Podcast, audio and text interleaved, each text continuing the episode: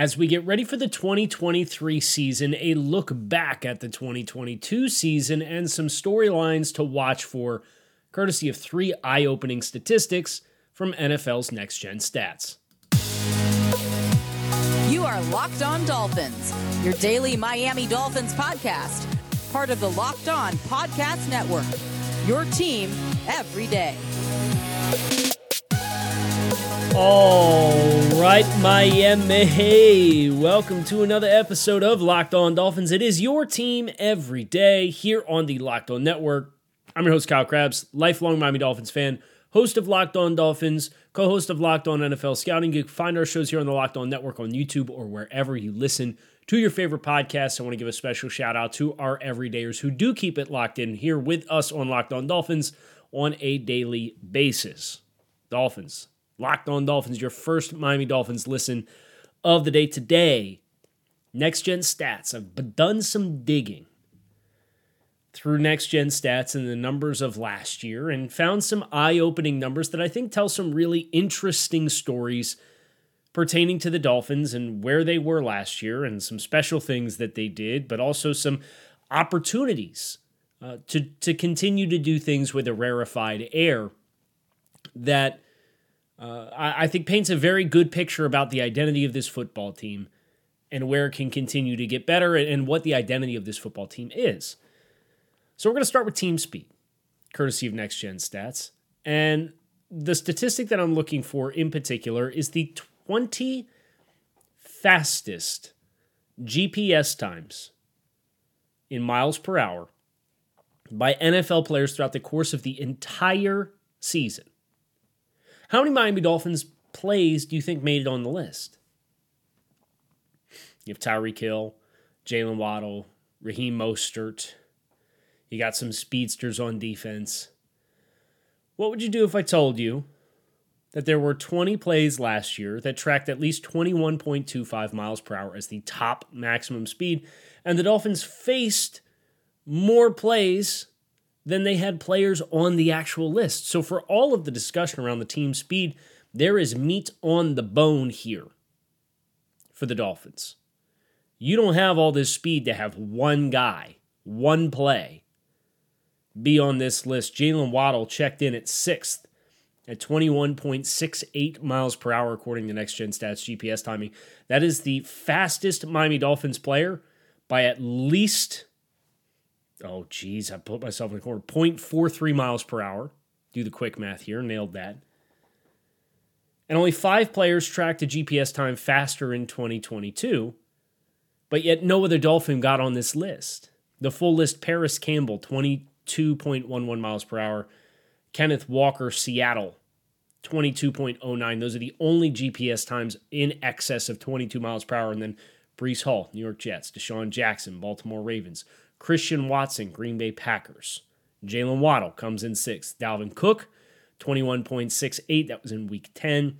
Travis Etienne, Devin Duvernay, that came on the kickoff return against the Dolphins in week two to open the game.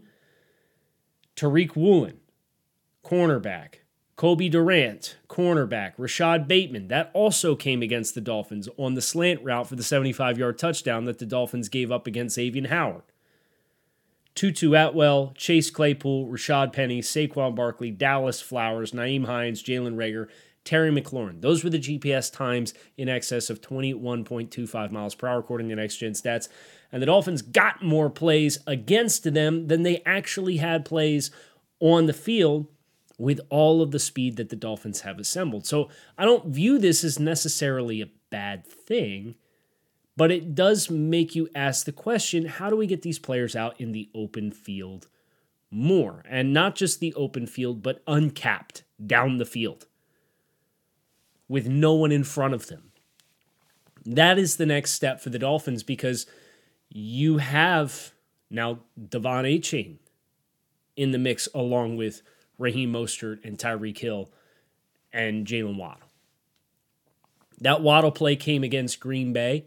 And that was, by the way, the most uh, spectacular single play uh, performance of yards after catch of any play in the NFL last year, according to Next Gen Stats. The difference uh, on that 86 yard touchdown uh, from Jaylen Waddle was expected uh, yards after catch was four, based on the corner that was on the other side of the field. That next gen stats would say, statistically speaking, usually that corner makes that play. Waddle made a miss, got up the sideline. Obviously, that's where you got to see the game breaking speed. Um, felt like we were really close to getting a couple of those from Tyreek Hill last year. Uh, whether they were quick hitting throws on the perimeter, whether they were uh, some deep comebacks, uh, the end around. You, you saw these instances where he kind of touched the ball. I'll never forget one of the first touches he took against New England uh, in the season opener last year. And you like held your breath watching him go because it was just so electric. But when there's players capped over top of you as the ball carrier, it's difficult to, to really press into that full acceleration and get to, to full speed. You saw that with Waddle because he broke the outside contain, got up the sideline, had a safety that was in the middle of the field over the top that then had to scrape over and try and get over top of Waddle, and he gave him a fake and they got in the open and outran everybody into the end zone. Uh, with the exception of maybe Tyreek Hill. I think Tyreek Hill went stride for stride with him. But that's just a very interesting and eye opening statistic for me to hear about the Dolphins' speed and then actually see the final list of the top 20 plays individually from a GPS timing perspective. And to see Miami, you got one and you caught more than you got last year. That's something that I would certainly hope. I mean, teams that are on here multiple times. Seattle's on here three times. Kenneth Walker, Tariq Woolen, and Rashaad Penny all got on this list. Uh, Indianapolis is on here multiple times between Dallis Flowers and Parris Campbell. Baltimore's on here twice, and they hit both of those against the Dolphins. Minnesota's on here between Jalen Reagor and Dalvin Cook multiple times as well.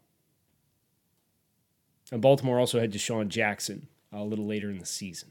So uh, there is ample opportunity for the Dolphins to get more and, and we've we've thought about this, right? The run run after catch. We want to yak teams to death, and it was something that other than Waddle, who got such a big explosive play against Green Bay, and he hit another one for a big explosive play and run after catch against the Bills.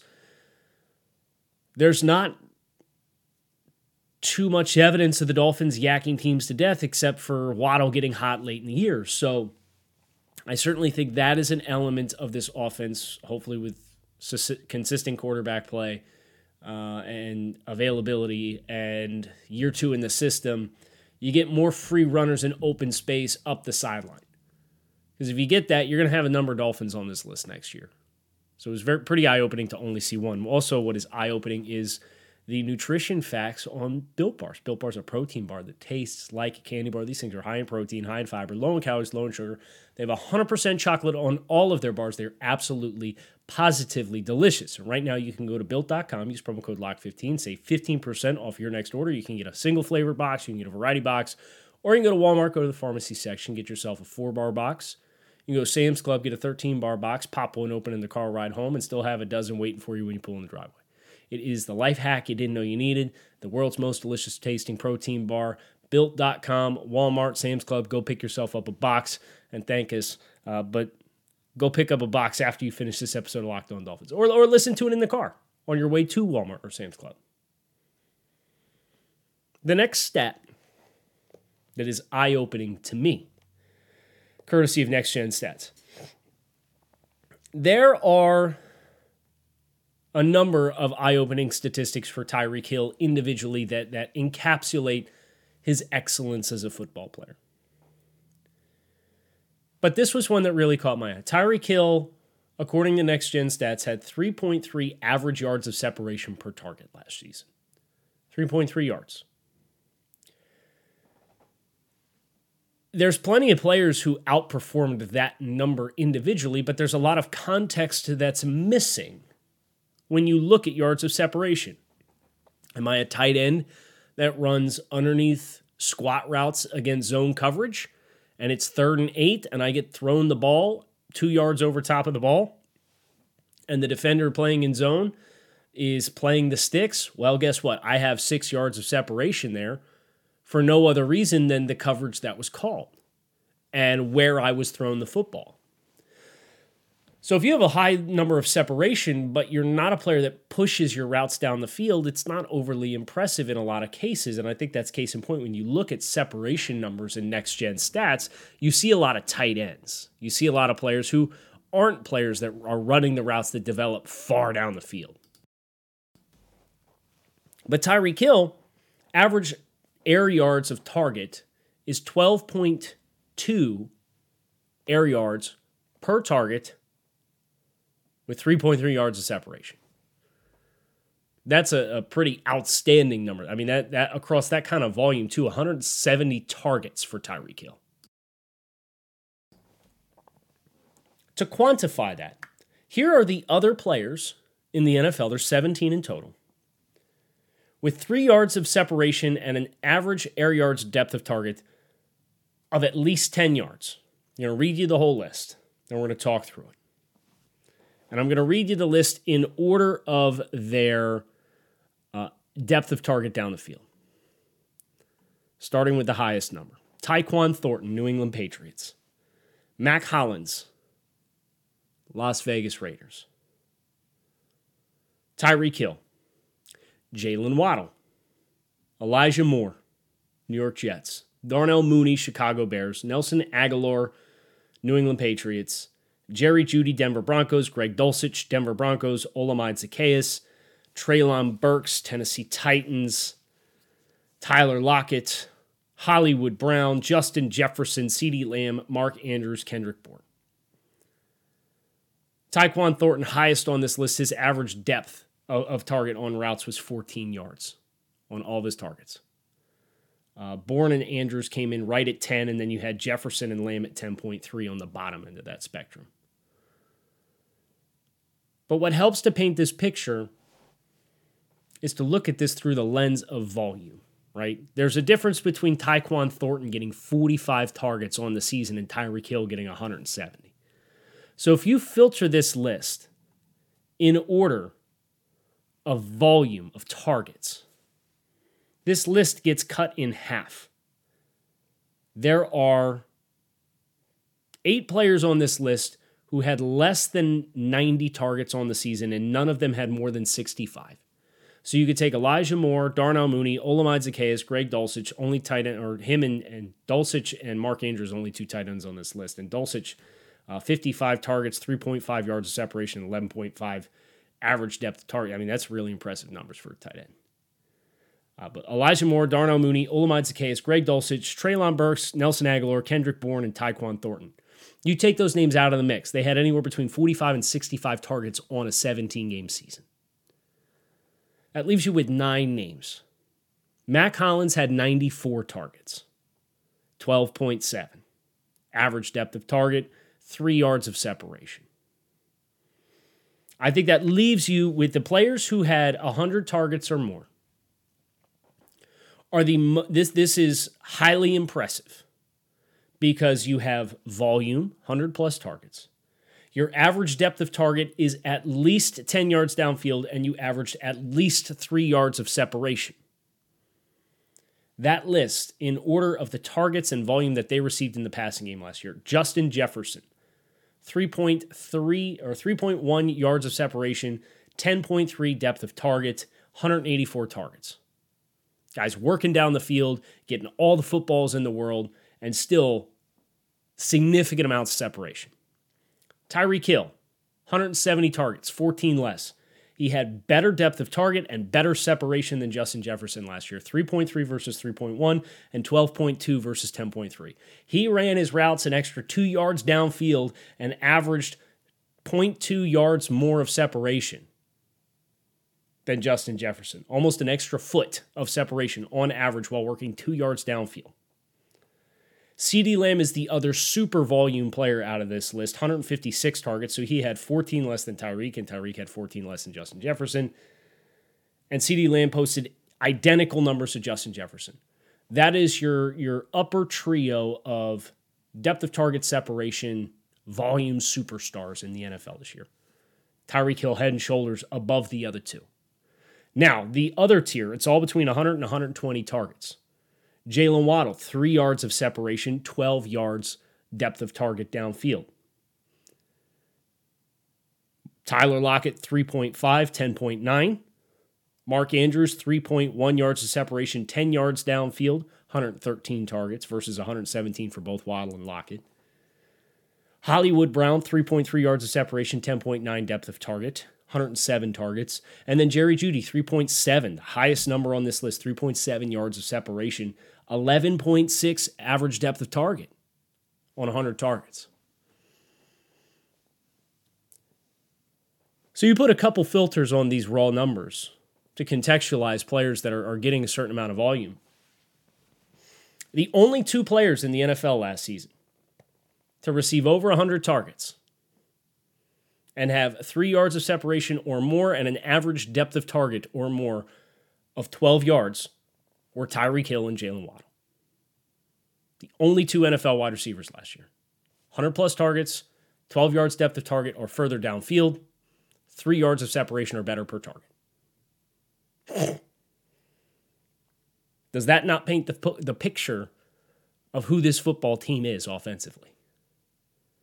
And the nice thing about that, the nice thing, that's not scheme. Scheme helps. That that's just undefendability. That is superstar ability, your X factor ability if you're a Madden player. They both have route running, dynamic first step explosiveness, elite short area quickness. Numbers speak for themselves. You put th- three filters on next gen stats and you get two players. It's a volume stat as a control stat versus, uh, say, Elijah Moore, 3.1 yards of separation, 12 yards downfield. He got half the targets of those other two guys across a full 17 games. Oh, Darnell Mooney cutting people up 3.6 yards of separation, 11.7 yards downfield, 61 targets. Tyreek Hill got 3x the volume. So you have a control filter for volume, and you have two two measures of volume or uh, of success. Waddle and Hill. That's the list. It's pretty impressive. But that also extends to the quarterback play. And I think this is where Miami uh, is hoping for repeated success. And we're going to finish with that here on this episode of Locked On Dolphins. Tua Tagovailoa posted the NFL's highest average air yards per completion in the league last year 8.5 yards. So every time he completed a pass, on average, it was 8.5 air yards.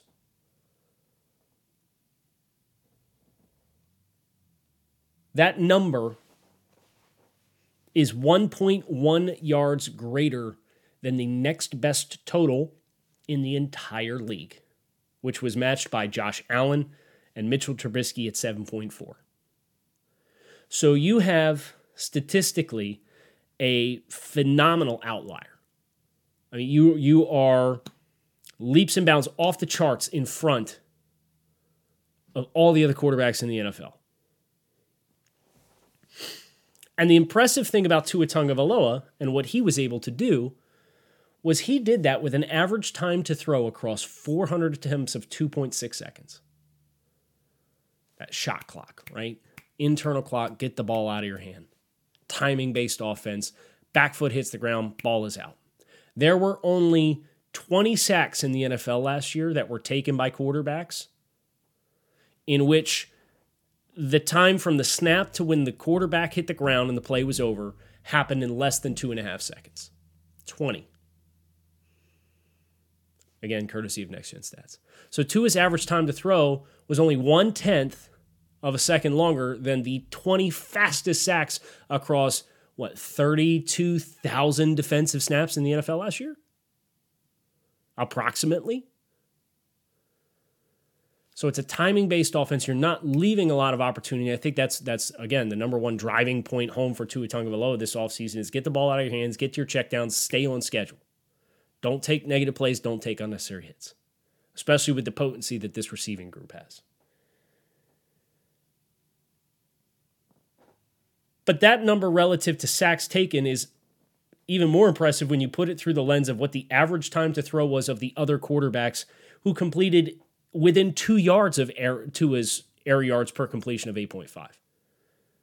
So Tua on 400 attempts had an average air yards per completion of 8.5 yards, which was 1.1 yards better than the next best total in the entire NFL.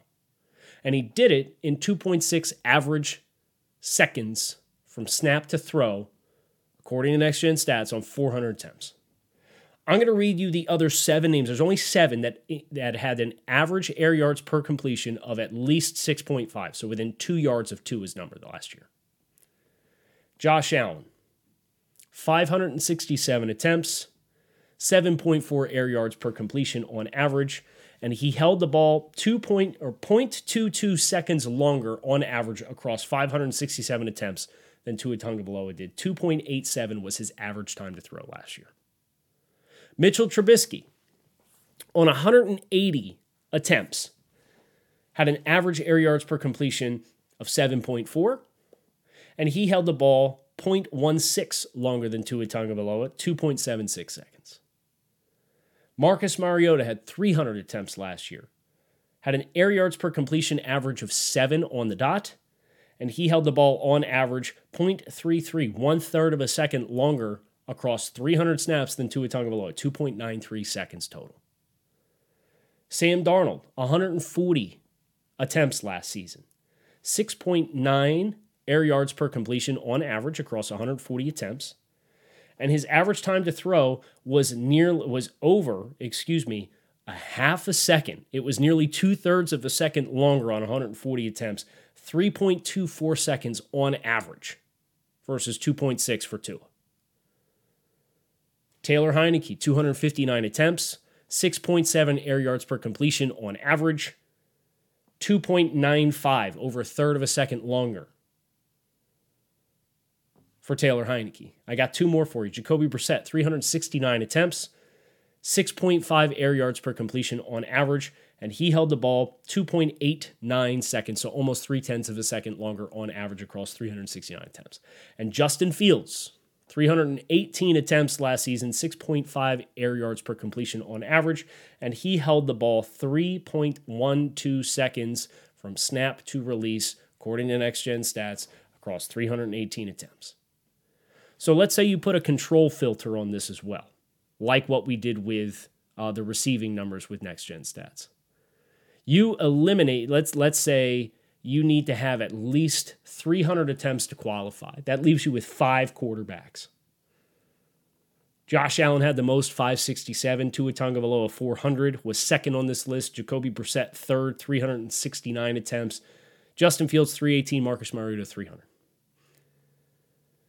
The average air yards per completion of those quarterbacks Allen 7.4, Tua 8.5, Jacoby Brissett 6.5, Justin Fields 6.5, Marcus Mariota 7. And their average times to throw, uh, none of them came within 0.27 seconds, all a quarter of a second longer than Tua Tagovailoa. The average across all of these quarterbacks, including Tua Tagovailoa, uh, was 2.92 seconds if you omitted Tua Tagovailoa, the average was 2.97 seconds for these quarterbacks with their time to throw to get 6.5 or above. And Tua off the charts best with distance downfield and off the charts best and fastest with time to throw. This tells you a lot about who this Dolphins offense is. It is the affirmation that it's the blend of the quarterback and the blend of the players. Well, stylistically, and that's why it's important to have other man beaters, other quick players that can separate quickly, like a Braxton Berrios in the slot. It's important why you have another vertical down the field threat And it a Chosen Anderson to run vertical routes and space the field vertically to still establish that lift when you want to do other stuff with the receivers. This is not an all Tua Tagovailoa, and it's not an all Tyreek Hill and Jaylen Waddle. Case in point, look at the quarterback play with Miami last year with Jaylen Waddle and Tyreek Hill when Tua wasn't in. It's complementary skill sets compounding off of each other, and what you get when it's on the field is a, literally an unparalleled combination of timing offense with depth down the field. Nobody else can do it. Next gen stats told you so. Numbers don't lie. Hope you enjoyed this episode of Locked On Dolphins. I'm Kyle Crabbs, lifelong Miami Dolphins fan, your host here on Locked On Dolphins. If you enjoyed the show, like, hit subscribe, check us out on YouTube. You can find us on YouTube or wherever you listen to your favorite podcast. Shout out to our everydayers. I am out of here for now and make it a great rest of your day. I'll be back again soon to talk about more Miami Dolphins football. Peace.